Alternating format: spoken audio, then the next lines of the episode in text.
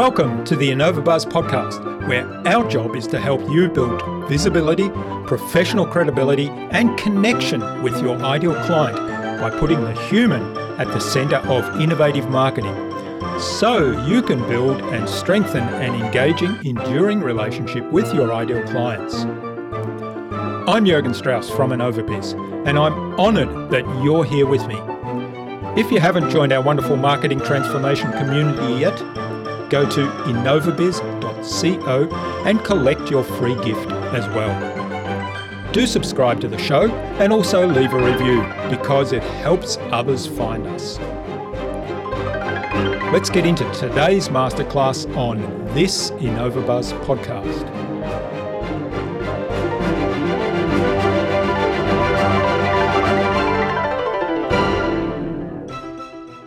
Seek to be a person of value, not a person of profit. I believe that all of us that are getting out there to market, to be podcasters, to start our own businesses, or or just to grow a little bit, we have this idea of of profit being important, and it is. But I believe that if you lead with value first, you're going to find that you leave a much longer lasting impact, and that you'll be more fulfilled in the process. And ultimately, I find that profit is sometimes a byproduct of the value that you add to people's lives.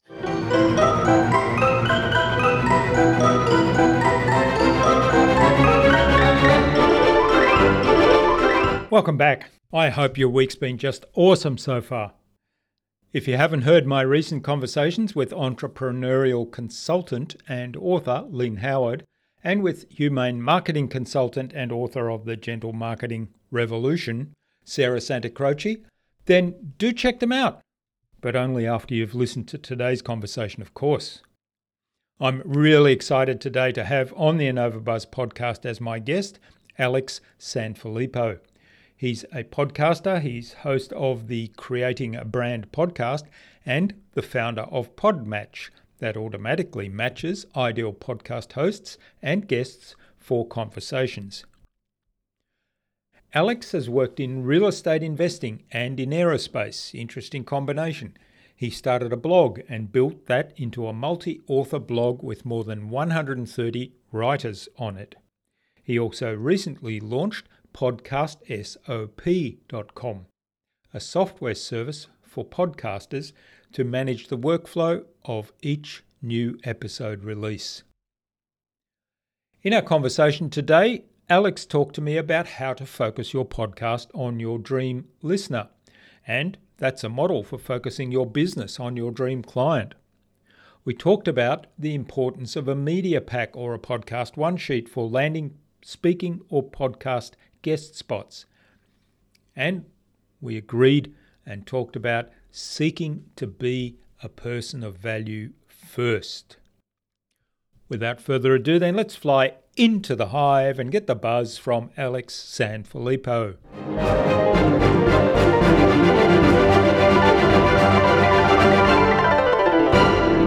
Hi, I'm your host Jurgen Strauss from InnovaBiz, and I'm really excited to welcome to the InnovaBuzz podcast today from Jacksonville, Florida, in the United States, Alex Sanfilippo from Creating a Brand, and Alex is also the founder of Podmatch. Welcome to the InnovaBuzz podcast, Alex. It's a great privilege to have you as my guest. Jurgen, thank you so much for having me, and thanks for saying my last name properly. It's very rare, so I appreciate starting off on a good foot here. oh, okay. Well, um, normally I ask people how to pronounce their names. I was pretty confident with yours. So I'm glad Got I, it. I'm glad I skipped. I'm glad I didn't mess it up after skipping the asking the right pronunciation. Now, Wade Galt, who was our guest on episode 450 of the InnovaBuzz podcast, suggested that we have a conversation with you, Alex, and he introduced us. So, big hello to Wade. I just chatted with him yesterday. He's a great guy. Wade is somebody that I've learned a lot from. He, like as soon as I met him, the guy gave me his phone number, and the next day he's like calling me. He's like, "Hey, I wanted to help you with this," and it was just uh, he's great. So really cool um, to to know that we both know Wade. Yeah, yeah, he, he is really cool, and um, we're we're looking to do some stuff together. So that's really fun. Yeah. Now, it's interesting to read your journey. You went into aerospace at one stage, and um, you know, there's there's a saying that says it's not rocket science. So you obviously touched on that area of rocket science, which means you must be very smart. and um and but you've been an entrepreneur all your life. So tell us a little bit about what impact you're making in the world today and what drives you. Yeah, sure. When you mention aerospace, I first have to give a disclaimer because most people, whenever I've said that in like a, room, people always raise their hand like, "Ooh, have you been to space? Have you flown a jet? And have you skydived a million times?" I've not done any of those things. It's behind a computer is what most of us do in the aerospace industry. So everything I did was behind a computer uh, in an office in Jacksonville, Florida. So not to be sound boring, but like that's where my career was mostly spent. and uh, like like you said, it was really interesting though. Like I got the opportunity to be an entrepreneur at a very young age. Like I started selling things in the neighborhood, like a lot of kids do. You know, like a lot of kids do lemonade. I sold used golf balls because there's a golf course in the neighborhood. So like all kinds of things. So from a young age, I realized I really enjoyed entrepreneurship. When I got into aerospace, I, I did 15 years in that industry before leaving. And I, I really enjoyed it because I got the opportunity to flex my entrepreneurial muscles, but in the safety of an organization, if that makes sense. So I still got hmm. to really be an entrepreneur, just uh, there were some guardrails around it, which for me, for many years, really worked well, and it gave me the opportunity to to make a big impact. Yeah, yeah. All right. Well, um, yeah. Tell us about the impact you're having today in in the businesses you're running. Yeah. So today, fast forward years, I finally got out of uh, aerospace, which was a, a a bittersweet day for sure because I loved it till the day I left. But I decided to really go all in on on podcasting, and I got to give a quick congratulations. I mean, you're close to 500 episodes, Jurgen, and that's like there are not many podcasts that ever reach that number. Like very few. I don't know the exact number, but it's it's not many. So congratulations. But uh, I'm someone who also decided to dive all in on, on podcasting, and what I ended up doing was launching a show about entrepreneurship because I knew I wanted to to get out of corporate and get back into my own type of startup, and I thought that podcasting would be a cool place to do that because I was just listening to them all the time. Like I live an active lifestyle, so the audio side of podcasting works really well for me. Can always be playing. It's in my pocket, right? Like I don't have to be holding or watching a screen. And uh, so I decided to give it a shot. So I started my own show to add value to early stage entrepreneurs. And then out of that, decided to to launch what is now Podmatch, which to, to give you a, a broad overview of it, basically what it does is automatically connects podcast guests and hosts together for interviews. And it, it, does that very similar like how an online dating app would work. But basically it's looking at both sides of the puzzle and saying, hey, what would be an ideal fit for this show? Or for this guest to be on. And that's what we've created. And that was all just something I realized from, from having my own podcast. Like I just got to know other podcasters and realized there was a need. Hmm. Mm, that's great. And we'll, we'll talk a little bit about Podmatch in a moment. I, will just sort of say that, um, you know, it's quite amazing to be at 467 or whatever episodes well, we're at right now and looking forward and, and every now and then I do the math and figure out well when when are we going to hit episode 500 and what do we do when we get there it's kind of like it's hard to believe that we're this far into the podcasting journey and like you say a lot of people kind of stop um, I think seven or so is the magic number when people first yeah. started. Um, what do you think? What that's called. yeah. What What do you think? And and you know, I was talking to Wade about this yesterday, actually, about podfade. What do you think um, causes people to experience that pod fade because I think there's there's a parallel in all kinds of things in business. You know, people take on something new that they think can give them value in their relationships or, or grow their business in some way, and then they get part of the way into that journey and they just stop doing it. They lose interest, or I don't know what it is, but you know, what, what do you think are the factors that contribute to that? Yeah, there, there's a number of them, and it's an insightful question. But I, I think the main thing is a misidentified expectation of what a podcast can do. I, I think a lot of people they start after watching like I don't know Joe Rogan, like one of one of those really big shows, right? Yeah. And the assumption is I'm going to start a show. I'm going to quit my job in a month because I'll basically be the next Joe Rogan. And it, maybe it's not that exactly, but maybe in the genre of music or a hmm. genre of podcast that you like, maybe that's your your idea and i think it's just a false expectation of hey i'm going to start this and it's going to be really big really fast and it's podcasting so it's just me talking it's really easy to do and it, it couldn't be further from the truth first off podcasting is a lot of work like Jurgen, I wouldn't have said like great job having 500 podcasts if it just took you 20 minutes to do the whole thing, right? Like mm. there's a lot of work that goes into being a podcast host that people don't see to produce an episode to get it done. There, there's just a lot of steps along the way. So one, it's more work than people realize. And the other thing is again that false expectation. Like we just assume listeners to come from everywhere. No, you've got to know how to find your ideal audience. Like you have to know how to find them and show them that exists. People are not waiting around searching for your podcast that hasn't been created yet. Like they don't just show up the day that you make it.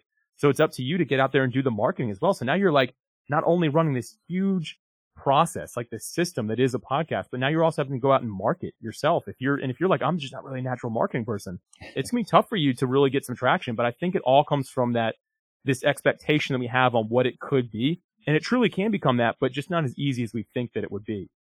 Yeah, yeah. I think there's a couple of really great points there. And, um, you know, you think, well, Joe Rogan is where Joe Rogan is because I don't know what episode number he's at, but it's over, it's well over the thousands, isn't it? Mm-hmm. And, and, um, who is it that says, you know, there's 10, you have to do it 10,000 times before you're considered an expert or before. So, so really for me, it's, um, I, I was again talking to Wade yesterday about you know the early episodes, and I listened back to some of my early episodes, and and I cringe.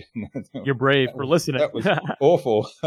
um, actually, there are some good ones there too, and I, I I know what the difference is, which is interesting in and of itself because it's around the, the, the relationships. You know, the people huh. that I had on where I had a long-standing relationship already established, and because they actually were ideal guests for me, I brought them onto the show. And obviously they said yes when I asked them, regardless of the fact that I was just a new show starting up. And, and that was really good because there was a relationship there. And so the conversation was between two people that already had a relationship. But the other thing, um, is that, you know, keeping going in that and learning from what you're doing is, is a big thing in that. So the consistency and, and just taking action on that and improving all the time. And I think that's true of anything, not just podcasting.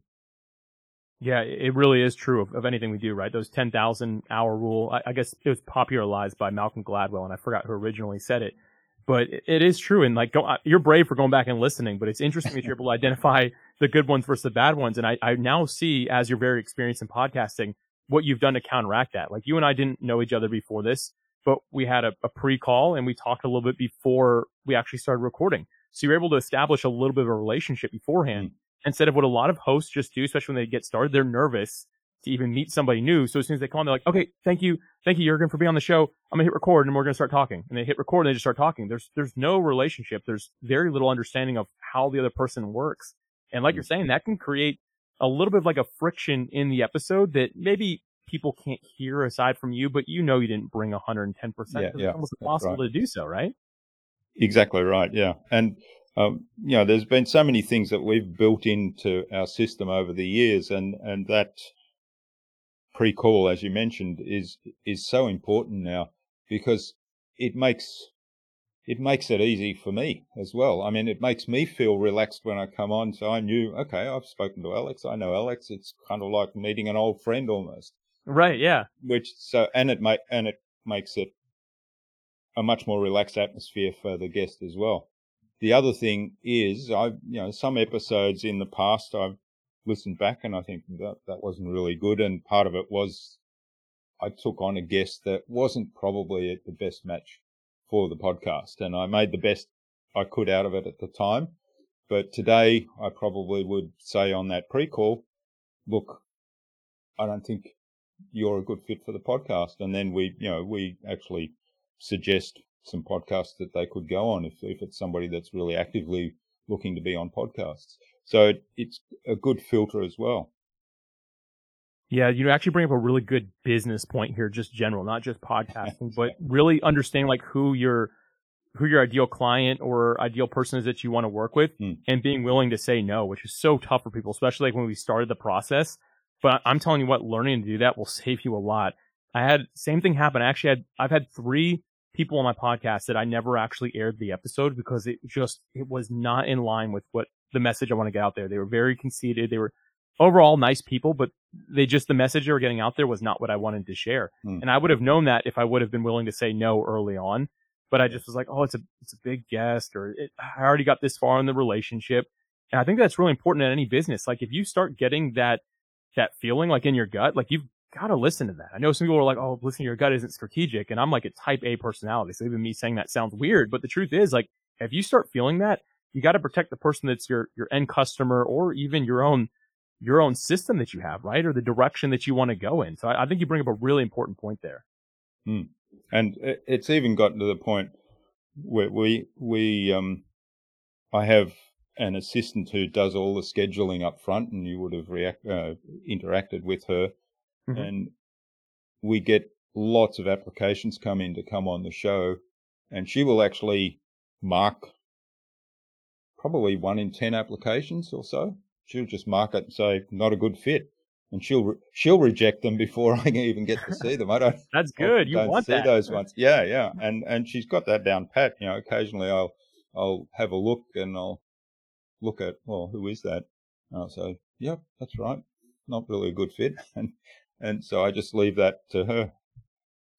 All right. Um, I mean, you raise another good point there, and I think that's really important in business. We've we've done a lot of work on identifying who who is your ideal customer, your dream customer that you want to work with. Because if you're not, if you've got customers that are way outside that, then it becomes really hard to actually work with them, even even if they need whatever service it is you offer, because there's just a clash of culture, a clash of values, whatever it might be, and that friction you talked about. Um, so applying that into the podcasting space, I think is really important too. Knowing who who your ideal listener is first, so that you can do the marketing to those people because they're the ones that are going to listen to the podcast and say, "Wow, I like that. I really like the way that person does it. I like the topics. I like the guests," and and so they're naturally going to be um, the dream listener. Knowing who that is, and then knowing who the guests are that can serve that listener as well is is really important.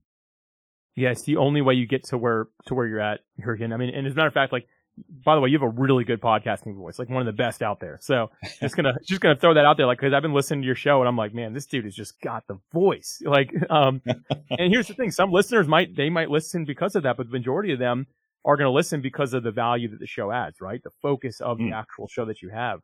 And I think for any business podcast or not, the best thing you can do to start out is create an avatar. So your ideal client, this should be a fictitious individual. For me, like I did that for my show when I started. The first thing I did is I, I wrote up, I, I shouldn't say the first thing I did. When I started my proper launch, when somebody taught me this, uh, so I, I had to circle back, but I created my ideal avatar, my listener. His name is Adam. I wrote a whole backstory about him, like he listens while he's driving to and from the gym because he has a really busy job and that's where he unwinds uh, right after work. And that's when he's going to be listening because he wants to start his own business. Like I've got all these different pieces of data that are all fictitious, but it describes a real person. Yeah. And so whenever I think about what guests I'm going to bring on or if I want to offer an, uh, any sort of uh, new offering like in the episode itself to kind of be a promotional thing, I always ask myself, would this benefit Adam? And mm. I think making that your North Star of your business or your podcast is really going to help a lot because then you have a true direction to know like, okay, is what I'm doing going to benefit that avatar? And if it's not, then maybe it's not the right business decision or decision for a hmm. podcast.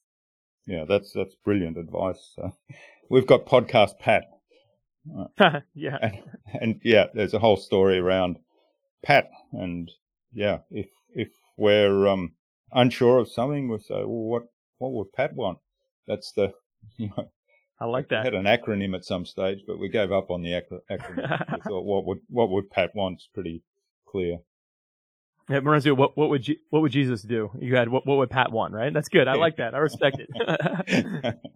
All right. Um, so talk to us a little bit then about Podmatch and and what's the problem Podmatch solves and how does it do that?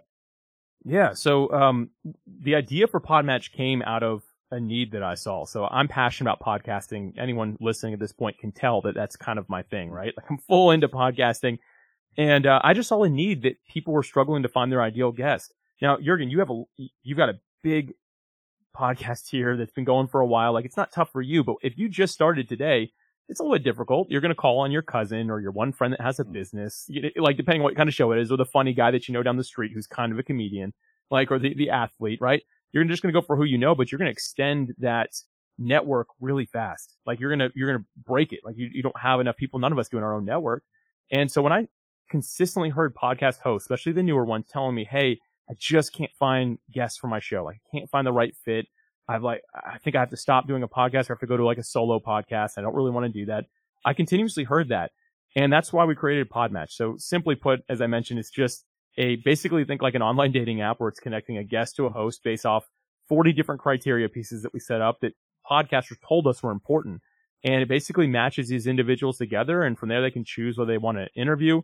They can message back and forth in the platform, schedule, do all of that. So the need that we're solving is helping hosts find their ideal guests. And on the flip side, we're helping guests get their message out to the world.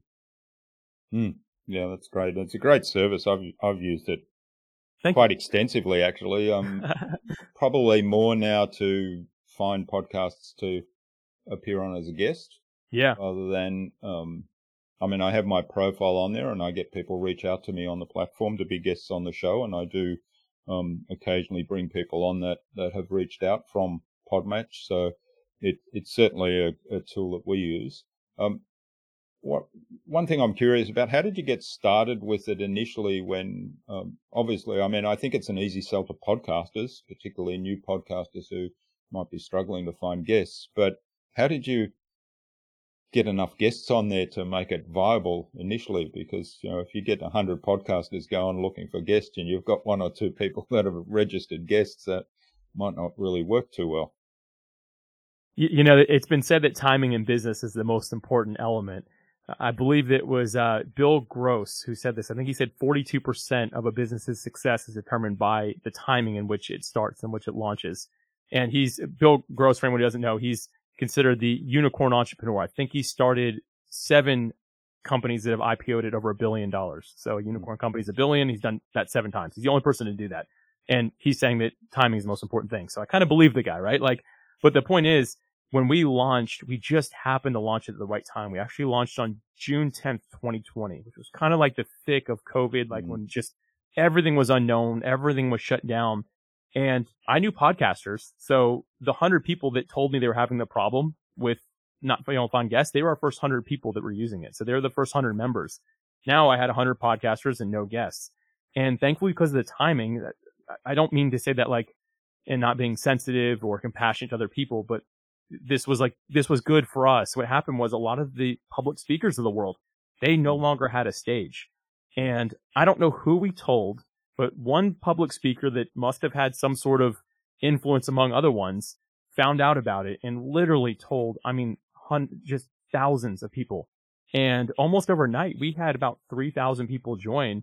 And the, the speakers that joined, about 1,500 were, were public speakers. They were like, well, yeah. I, I, mean, they, they charged $10,000 to talk to you for 15 minutes, but now they're just jumping on podcasts because they want something to keep fresh. Mm-hmm. So really for us, the beauty of it was the timing in which we launched, and there was no way we could have prepared for that. A lot of that was just a, a blessing that we were just in the right place at the right time when we launched. So we really didn't have a lot of trouble with that. Now, ongoing, we regularly look at the difference between the guests and the hosts, like how many we have of each. And we've realized we need about 20% more hosts than guests on the platform at any given time in order for mm. it to continue to grow healthy. So we just kind of monitor that number. And if we feel like we're running a little low on, on hosts or on guests, we'll do some marketing campaigns around that to try to bring the number up to be to continue to rise together at that right ratio. Mm, mm, that's great. I'm, I'm surprised it was only just over a year ago that you launched. Has it been around longer in kind of public beta? So actually, like... no. Yeah, it was. Uh, it hasn't been around that, that long. We actually launched into uh, to early beta. It was June fifteenth, twenty twenty. But we we we had the idea on March tenth, twenty twenty as well. So we just mm. like grinded out to get it to an early beta and launch with those 100 people and and yeah the rest has kind of been history but i mean i appreciate you saying that means it's not bad for a fairly new product right yeah yeah well it just seems like i've been on there forever the tools i mean and and we run um, we run some training workshops about you know how to get on podcasts as a guest and and we talk about a lot of the stuff we've already talked about but one of the things that we do also is say, well, you know, there's tools out there where you can find podcasts and get introduced to podcasters, and one of them that we promote quite heavily is Podmatch. So, Thank you. That's amazing. It just seems seems I've been doing that forever. well, I think after about almost 500 episodes, it all kind of blends together a little bit. Right? It's got to. yeah, probably. All right. Um, one of the things I'd like to get your views on is, you know, what what are some of the good ways that people can use Podmatch in terms of, well, let's say a guest, because I, I see a lot of guest pitches that come my way, whether it's through Podmatch or just cold email. Um, a lot of agencies reaching out, and some of them are so so awful that You know, I think. Well, but you mean the actual pitch that comes through, right? The pitch that comes through, yeah. Yeah. So what? what uh, let's start with that one. What's what's a good practice on Podmatch? Let's say you're on Podmatch, you're a speaker, you want to get on a whole lot of uh, podcasts. What's what's the best practice for reaching out to the host there and and landing podcast guest spots? Yeah, the first thing I'm going to mention, I think it all starts with the one sheet you have. Podmatch creates your profile, which is a one sheet, which simply means it's got like your pictures, some questions you're okay with being asked, ideas for topics, little bio, all your links, all your everything, basically all that stuff. It's called a one sheet. It's really important to do a good job on that. I know this isn't the pitch itself, but again, having one if you're not using Podmatch, have something in PDF that people can you can send to them so they can see it is really important because here's something I've learned. I've had some people want to be guests on my show, but they've never had a pub, like a a picture taken of them. They use like a selfie. And, and, not trying to be mean, but like we like to have like when we do the marketing and stuff, we like to have some good pictures of people. Like I'm not saying they have to be like beautiful individuals, but mm. th- it needs to be beyond just them in their backyard with their dog and a selfie. Like we need to go further than that. So people have to think about, okay, is this one sheet really good? Like have I filled out the questions well? Have I does it have a focus? Can people tell what I'm trying to do? And can they use it? Can a host use it? If you do that, you do most of the work for hosts. So that's kind of like a little bonus for you there, mm. For your listeners as well. That's great. But how to actually, yeah, how to actually pitch though. I've seen all the bad ones too. I mean, just so many bad ones. And I, I just think the first step is you have to lead with value. You have to start off with value. And value can mean a lot of different things, but some simple ideas here. You can say something as simple as, Hey, I love your podcast cover art. Like the artwork looks really cool. Or if you listen, don't, don't lie, because a lot of people mm. try to do that. But if you actually listen to an episode, point out one thing that you liked about it, not just saying, Hey, Jurgen, I enjoyed episode blah, blah, blah with so and so and don't say anything about it, right? You got to kind of mm. break it down a little bit. Um, or like another example, say, Jurgen, you have a great voice for podcasting. I'm, I'm loving it. Listening to your show. It's great. Like I've already referenced that, but leading with that value is, I think, the first and most important thing because so many people, they go straight into, I've been in business for 35 years and I'm a professional and this is what yeah. I've done and I have a book now and we need to talk about it, right? Like that, even if it's interesting, like the way that they said it, it really shuts, shuts me down a little bit, right? Mm. That's right. Yeah. Yeah. A couple of great tips there. I think the, the one sheet, I like to um, use the analogy there. If you're a speaker, for example, or a book author, when, when books launch, they have a press kit to help launch the book, right? Mm-hmm. So, and the press kit is designed to give to people in the media so that they can then use that press kit to write an article about the new book or about the speaker or whatever it might be. So if you think about that, uh, a press kit for the podcaster, so the podcast host has everything they need to write up a, a short summary of their guest. Yeah, I mean, 100%. I think that's a really good way to look at it. That gives people a really clear expectation of, of what it is they need to do. Hmm. Yeah, and I love the um, love the leading with value and being authentic. I, I, I don't know whether it's just because I've got so many episodes under my belt and I've seen so many pictures, but I can tell, you know, yeah, you you haven't listened to the podcast. hey, I love your podcast. I listen listen to a couple of episodes and then they go on and here's me and i've got a great story about that actually Jurgen. i'm going to share yeah, i normally fast. i normally respond to that what's your favorite episode or if they say hey i heard your episode with alex sanfilippo and um, great episode and here's all about me i will then go back and i'll say what was your biggest takeaway from my conversation with alex uh, and if worst case scenario, they go back and listen to it, right? So that's right, yeah. Because they want, you know, if they really want to get on my show, they'll listen to it and then they'll respond, and then we can have a conversation. But most of the times, I don't get a response to those, and I know, okay, I picked that one. That was insincere. You know, what's the one that I had? One, one that I had. Sorry, I didn't mean to cut you off there. One that I had that was really funny, and I usually respond because I like to give people the benefit of the doubt. But this one, the guy he even said what he liked in the episode. He said, Hey, Alex, I heard your episode with, with Fred Durst. He's like, I loved hearing him talk and share a story because I grew up watching him on TV and stuff like that. And I was just baffled. I'm like looking at him like, I never had Fred Durst on my podcast. Like, is he getting confused with somebody else? He like said my name on my podcast. I had a guy named Fred Dust on my podcast that talked uh-huh. about like the art of communication. and so I just knew this guy was completely lying. He quickly looked at it and was like, Oh, I know who Fred Durst is and started talking yeah, yeah. about it. So I didn't even bother responding because I'm like, you, you straight up lied about listening to my show because you got the guest wrong. Like, anyway, that was my, that was the worst I ever had.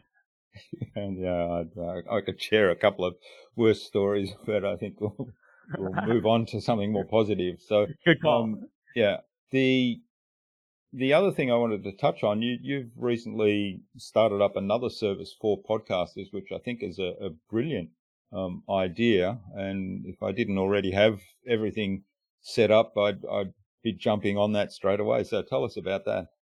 Yeah, sure. So it's called Podcast SOP, and we actually just launched it this this week.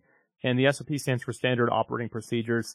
A lot of new podcasters, when I was talking to them about why they stopped their show, you mentioned early on that the pod fade line, which is seven episodes, people just stop because that's when they realize it's more work than I thought. One of the main reasons they quit, other than maybe the, the false expectation, is also around the the amount of work that it is. Like they're like, man, I feel like I'm always stressed. I'm always confused about what I'm supposed to do next.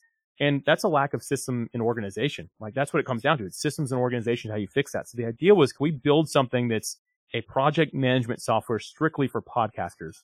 Because here's the thing. A lot of podcasters, when they get started, like the brand new ones, they don't come from a background of using project management software. So when someone gives them the advice of, Hey, go use, I don't know, Trello or Basecamp mm. or, or Asana or Monday.com, like any of those, they're all great, but they do so much that initially it adds to the plate. So they're already starting to podcast and like, oh my gosh, I'm overwhelmed. And you give them this and like, it does 3,000 things and I have to learn how to make it work for me, right?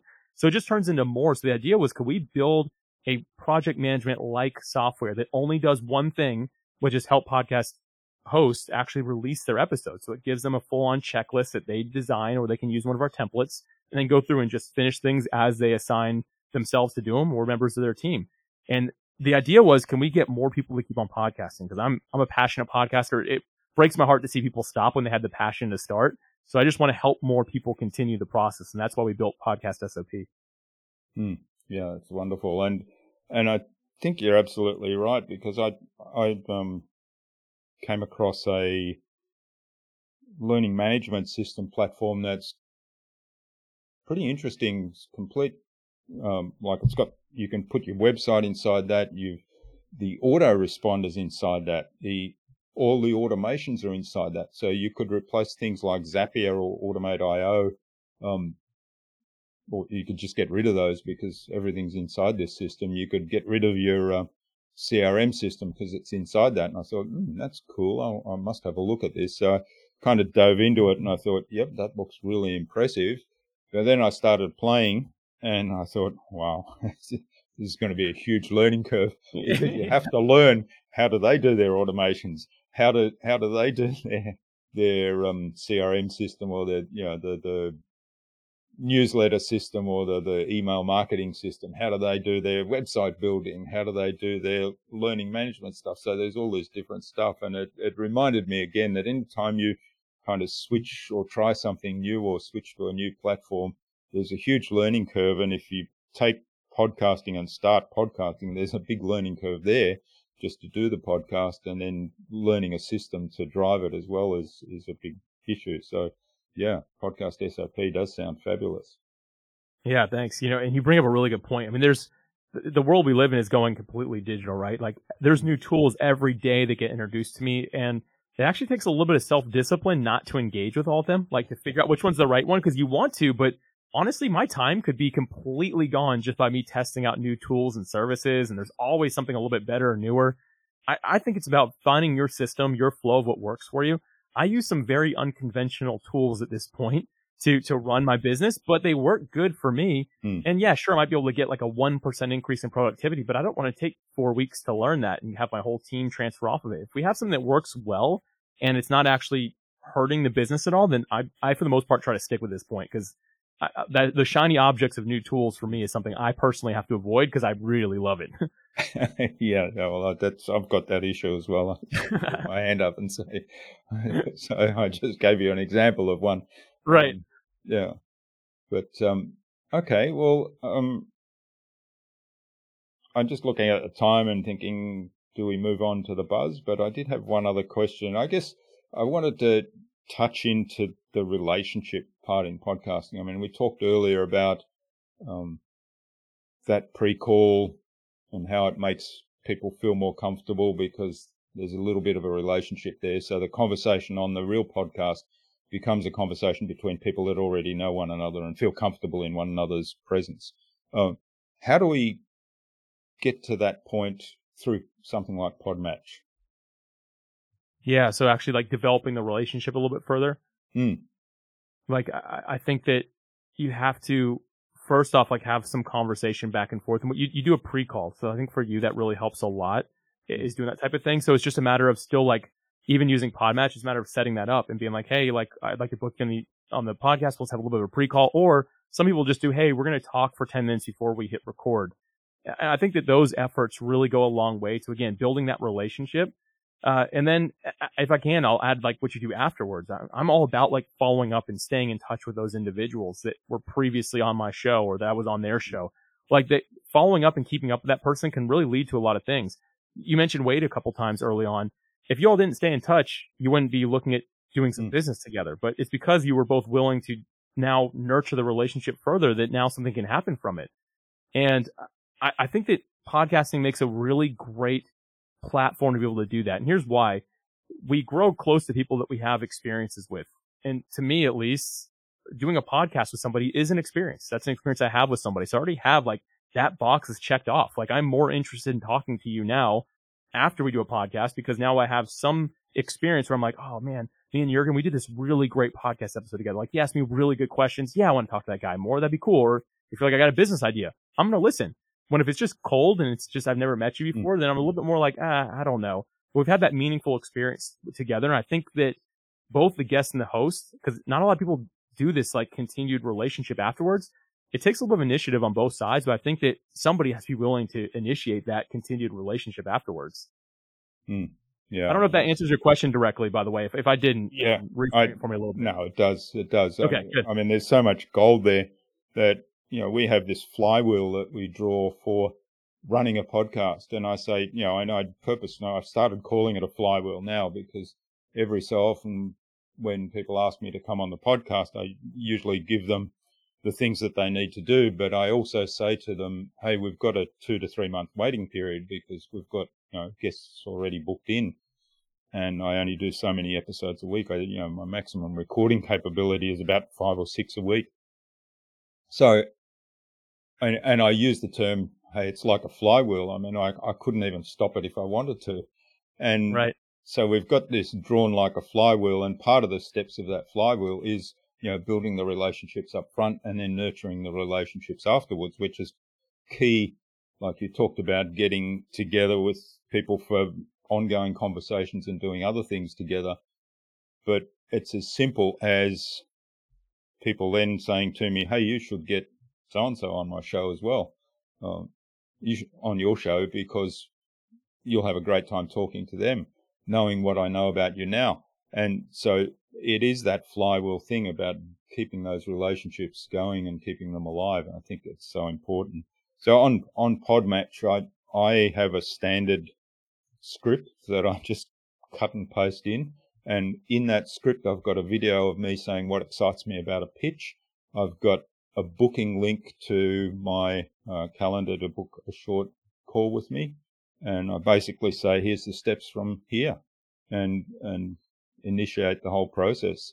And I would certainly encourage guests to kind of do the same in their pitch. Yeah. So, okay. Here's, you know, loved you loved your conversation with Alex. Here was my biggest takeaway. Um, I'd love to come on your show and add value by talking about X, Y, and Z. And let's have a quick call to get to know one another first. And here's my booking link. That would that would really get me excited. I'd, I'd be on that booking link straight away if I saw something like that and they were a fit for the show because I'd say, well, they've really thought this through. Yeah, I, man, I, I, encourage your listeners press like the back 15 second button on whatever device you're listening and hear that again because that's the perfect framework that you just gave. I mean, that's that's that's how you do it. And so many people are putting in way more effort than that and doing a really bad job. I'm not trying to be mean, but like if they're writing up these paragraphs, even if they're copy pasting them, or it's just this this giant blurb of nothing that don't doesn't really help, like doing what you just said in a few sentences is way more efficient. So uh, mm. I couldn't agree more with what you just shared. That that's kind of like the golden ticket right there.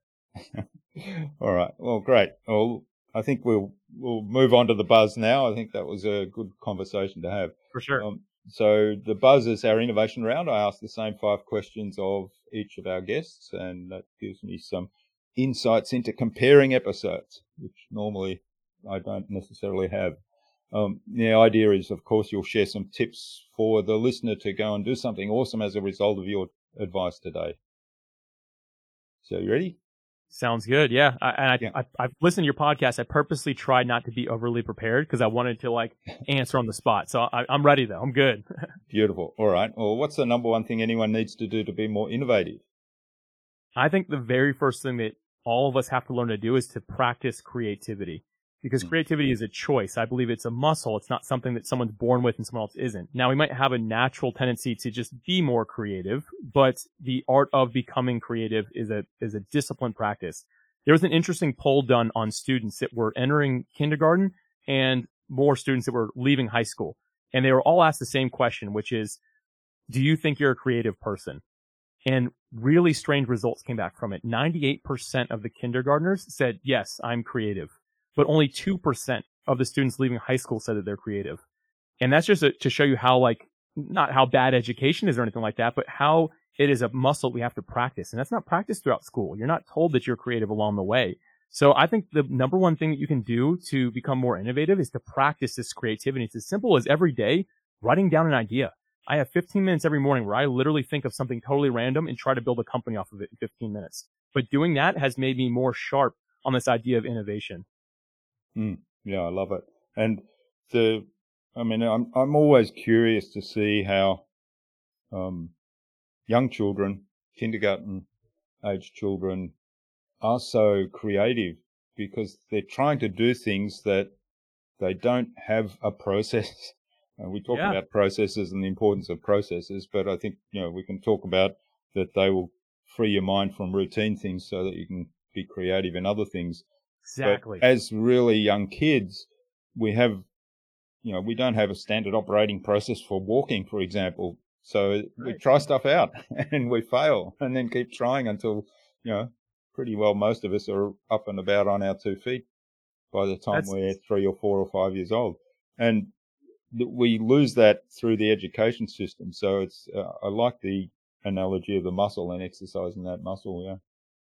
It, it's so insightful what you just shared there. I think that that's that's exactly it. I mean, we just we lose the need to be creative because we're not willing to make mistakes anymore. We've got to be willing to make mistakes, like the kid who's trying to walk. Right? Imagine if a kid's like, "I can't do this. I'm done." that would really that would hinder his life, but uh, his yeah. or her life. But what you just shared, that's good. I like that. Mm. All right. What's the best thing you've done to develop new ideas? So for me, new ideas, I always try to get them to come from my my ideal customer, my, the members of my community, the people that I already work with, the, the people that I'm most passionate about. The trend there is they don't necessarily come from me because yeah, mm. I have ideas and I practice being innovative, but I, I've always found that my ideas don't work very well. It's not until I connect it to a group of people that I care about, that I'm in community with, that I'm chatting with, that are already customers, that I actually find real opportunity. So for me, what I do is I, I go to that group that I'm passionate about, that I'm serving, and then I find a problem and then I offer a solution. So for me, the only way to develop those new ideas and products is to go back to those people and do my best to learn a little bit more from them without directly being like, Hey, what do you need? What are you missing? I just hmm. talk. I just listen. And from there, I'm able to develop those new ideas.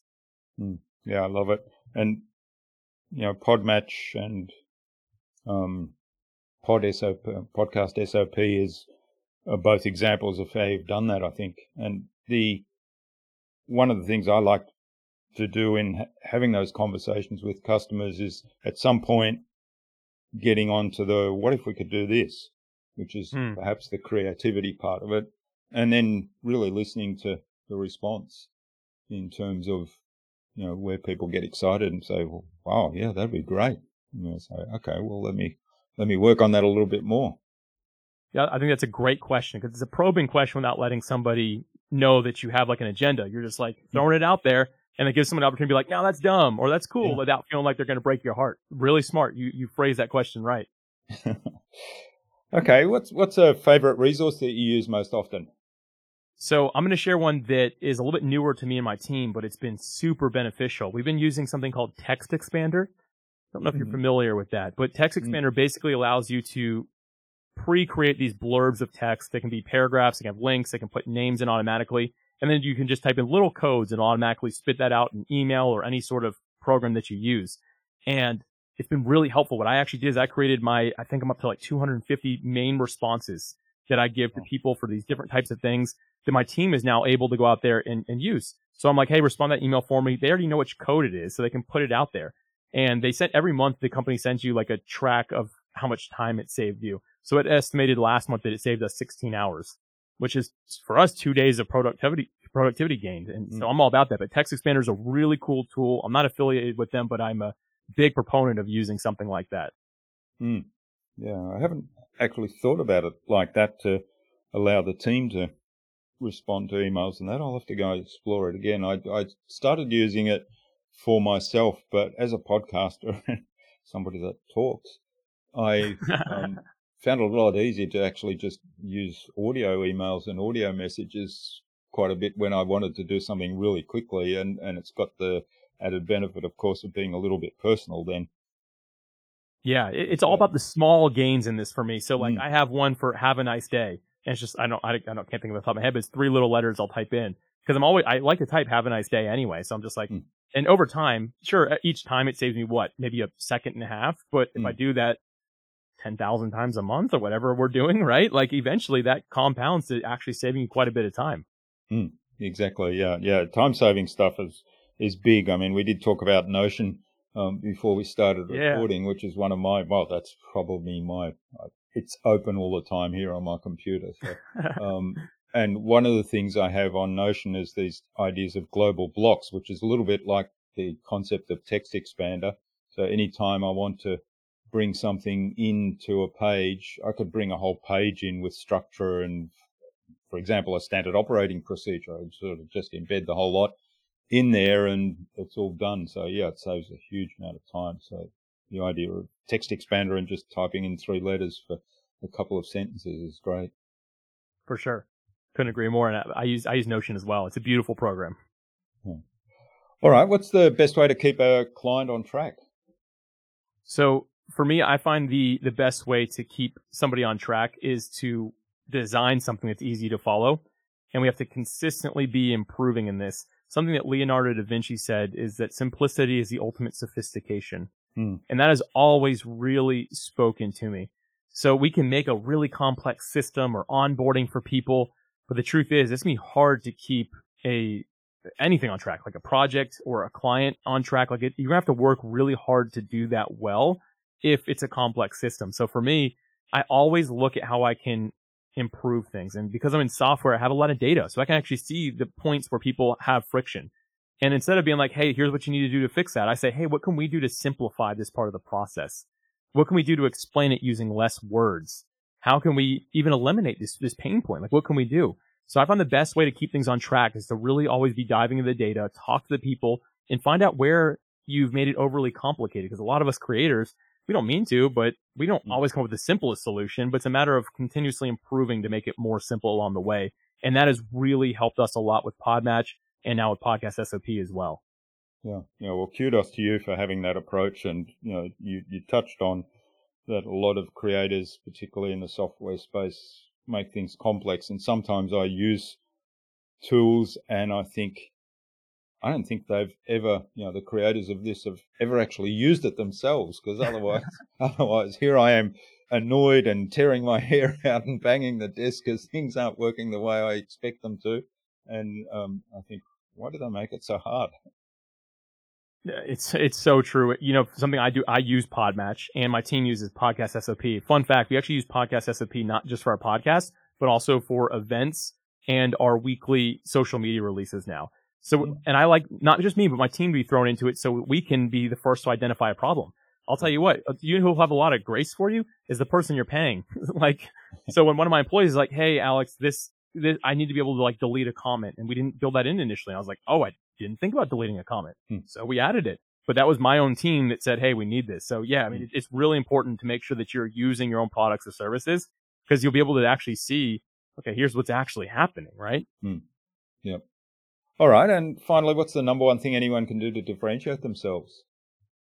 For me, I think it just comes down to this one word or two words, and it's to be human. Hmm. Be human, I think, is so important. And if you're like running a B to B business, we're all ultimately H to H, which means human to human. Hmm. At the end of the day, I think that you can really separate yourself from the rest out there if you're the one who's willing to get on phone calls, to be involved in the social media community, to be active in using whatever is that you that you have. By doing that, I think that you really again separate yourself, but also show people, oh my gosh, there's a human behind this. Like it's not just a product that I'm using. I mean, how often do you get to talk to a founder or someone high up in, in management of a company that, that you're using like their service? It's not very often, but the ones that do are usually the ones that people hang with because now there's, it's not just a business. It's mm. now, this is another person that I've met, had the opportunity, opportunity to talk to them. So for me, I think to differentiate yourself, you've got to be willing to get human. It does require doing things that don't scale, which simply means like you can't scale yourself talking to more people. But I think it's one of the most helpful practices that any founder or anybody in business can do. Mm, yeah, yeah, I love it. And um, you know, as as a business that philosophy is make marketing human again, and I'm starting to use that in the podcasting space. Yeah, um, that definitely resonates with me. And I think there's I think there's clever things you can do, and we touched on some of those earlier. Um, I'll come back to a podcast pitch I had recently that really, I mean, I did have the quick call with that person, but we booked the podcast straight away based on the pitch. And it was a video that the person had recorded. And the video began with, Hi, I'm Sarah. And I'd love to come on your podcast. And here's the kind of things that I like to talk about on podcasts. So it was leading with value, but very generic. It wasn't talking to me as an individual, although it was in, in a way. So that's a scalable thing. There was then a personal message that went with that video. Hmm. And I thought that is really clever because that is scalable to the extent that, you know, you could send the same video to everybody with a little personal message to go up the front and it, and it is personal. Um, so there, there are ways to scale that, but yeah. There are. Yeah. It's a good point. Human, I mean, yeah yet you're showing the human element by being in a video. That alone, even if it's a video you send to everybody, nonetheless, it puts a face behind it. Like, mm. I don't know if you drink Coca-Cola. I don't even know who runs Coca-Cola right now. I've never gotten a video from that person, but I think that if I did, I'd probably be more interested in looking at more of their products because I'd be like, oh man, yeah, he sent me this video or his team sent me this video. Like, it, again, adding that human element, I think really separates people, especially in today's world. We're all more disconnected than ever. People are looking for that now. Yeah, that's right. All right. Well, thanks, Alex. This has been fabulous. Now, where can people find out more about you? Reach out, maybe even say thanks for what you've shared today, and certainly learn more about Podmatch and Podcast SOP. Yeah, th- thanks for that opportunity. First off, I want to give give respect and honor where it's due. You were doing a great job here, Jurgen. I actually listened to episode, I believe it was 457, and you were talking to Dwayne, and it was like about branding and emotional marketing. Mm-hmm. And a really powerful episode, a great interview. Um, I encourage anyone who has not heard that, go back and listen to that interview. It's really powerful. As far as finding me, you can find everything I do at podmatch.com or podcastsop.com. And my own show is at creatingabrand.com. And I'm working at getting them all down to one hub. Jurgen, I'm going to get there really soon. um, so, but for now, that's kind of the places you can find me and feel free to connect. I'm pretty accessible these days for people to be able to connect with, but really just an honor to be here and I love what you're doing. Well, thanks, Alex. I appreciate the comments. And we'll certainly have those links in the show notes so people can click through and find them easily. Now, do you have some parting advice you'd like to leave our listener with today? Yeah, I think if I can share one thing, it's to seek to be a person of value, not a person of profit. I believe that all of us that are getting out there to market, to be podcasters, to start our own businesses, or, or just to grow a little bit, we have this idea of, of profit being important, and it is, but I believe that if you lead with value first, you're going to find that you leave a much longer lasting impact and that you'll be more fulfilled in the process. And ultimately, I find that profit is sometimes a byproduct of the value that you add to people's lives. So I think that it's really important that we think about value one life to one life. So instead of saying, I want to change the world, that's, that's a great, Eh, that's a great idea. Like it sounds really cool, but at the end of the day, your neighbor might need you. There might be one person who you can really reach out to today and change the life. So I encourage you, when you think about being that person of value, be willing to do for one what you wish you can do for all. And I believe everything extends from there. But that would be my parting advice for everybody. That's fabulous. That's just fantastic. I mean, there's two things there that I think I'd really love to highlight. And that's the first one is that profit often follows giving value. And, you know, it's sort of counterintuitive to say, well, forget about profit, give value first. That that's actually the way to profit. Um, and the second one is because if you look at, I want to change the world, I want to impact everyone in the world. Um, that is such an overwhelming goal that you probably yeah. never impact anyone. and so, right. and yet, and yet the butterfly effect says that if I change one person's life, I've impacted the world because that person might go out and change one person's life. And then if I go and change one other person's life, they'll change one person's life. And all of a sudden there's about four now.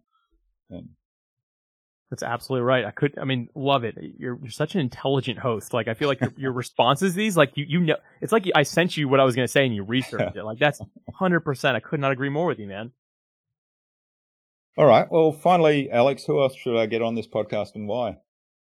All right. So I, I did think about this question. I knew it was coming and I, I thought about this one. So there's a guy who's, who happens to be on Podmatch. His name's Rob Fitzpatrick and he has a book that's called The Mom Test and we talk a little bit about like mm. how to ask questions and how to frame questions. And basically he talks about, I'm not going to give away the whole book, but he talks about how to actually frame a question in a way that your mom couldn't even lie to you about it. And I just think that what he's sharing his message is so needed in today's world, especially people that want to start a company to start asking proper questions to really evaluate if they have something worthwhile or not. I, I, think that Rob Fitzpatrick would be a phenomenal guest. I know it would be one that I'd want to listen to. Great. Okay. Well, that sounds really interesting. So we'll um, we'll get you to introduce us to Rob and reach out to him. We can actually go to Podmatch and reach out to him there, and um, yeah, we'll bring him on the show. Sounds fascinating. So thanks so much for sharing your time and your insight so generously with us today, Alex. I've really enjoyed this and had a ball and you know, there's so many gold nuggets in in the conversation today. And if if the listener is interested in podcasting or being a guest on podcasts, then certainly listen to this episode again and, and make notes because there's so much gold here and so many little things that you can do that will make a big difference to your journey. So thanks again, Alex. I really enjoyed it. Let's stay in touch and all the best for the future. Absolutely, Jurgen. Thank you so much for having me. It was an honor to be here.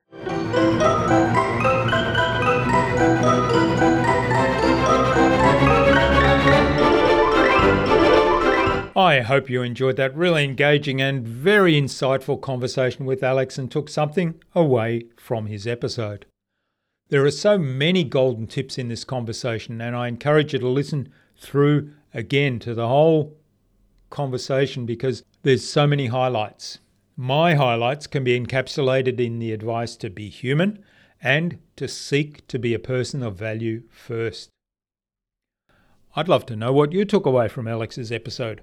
Leave a comment below the blog post, which you can find at innovabiz.co forward slash Alex Sanfilippo. That is A L E X S A N F I L I P P O. All lowercase, all one word, innovabiz.co forward slash Alex Sanfilippo. You'll also find contact information there for getting in touch with Alex, as well as links to the Creating a Brand and the Podmatch websites to Alex's social media pages and the other resources we spoke about in our conversation today. Now, if you like this episode, do share it with at least two other people that it might help. You'll be doing them a massive favour. Tag me in on that share so that I can join in the conversation and reach out to you with a special surprise thank you. Alex suggested that we have a conversation with Rob Fitzpatrick author of The Mum Test, on a future InnovaBuzz podcast episode. So, Rob, keep an eye on your inbox for an invitation from us to the InnovaBuzz podcast, courtesy of Alex Sanfilippo. Tune in again to the next episodes of the InnovaBuzz podcast, where we've got yet more fantastic guests lined up, including Catherine Morgan, award winning financial coach, trainer, speaker, and columnist at the Money Panel, and David Schonthal, business school professor, venture capitalist, designer, and co author of The Human Element. Thanks for listening to this episode. Make sure you subscribe to the show to be reminded of new episodes. It's free to subscribe. Leave a review if you like. Even if you don't like me, I'm okay with that. I'm asking you to leave a review because it helps other people find this show. Go to innovabiz.co to join our marketing transformation community and access a free gift my team and I made for you. It's the Marketing Master Mini Class. We want to give you everything you need to transform your marketing into a human centered, relationship focused growth engine. Until next time, I'm Jurgen Strauss from InnovaBiz. Remember, be awesome and keep innovating.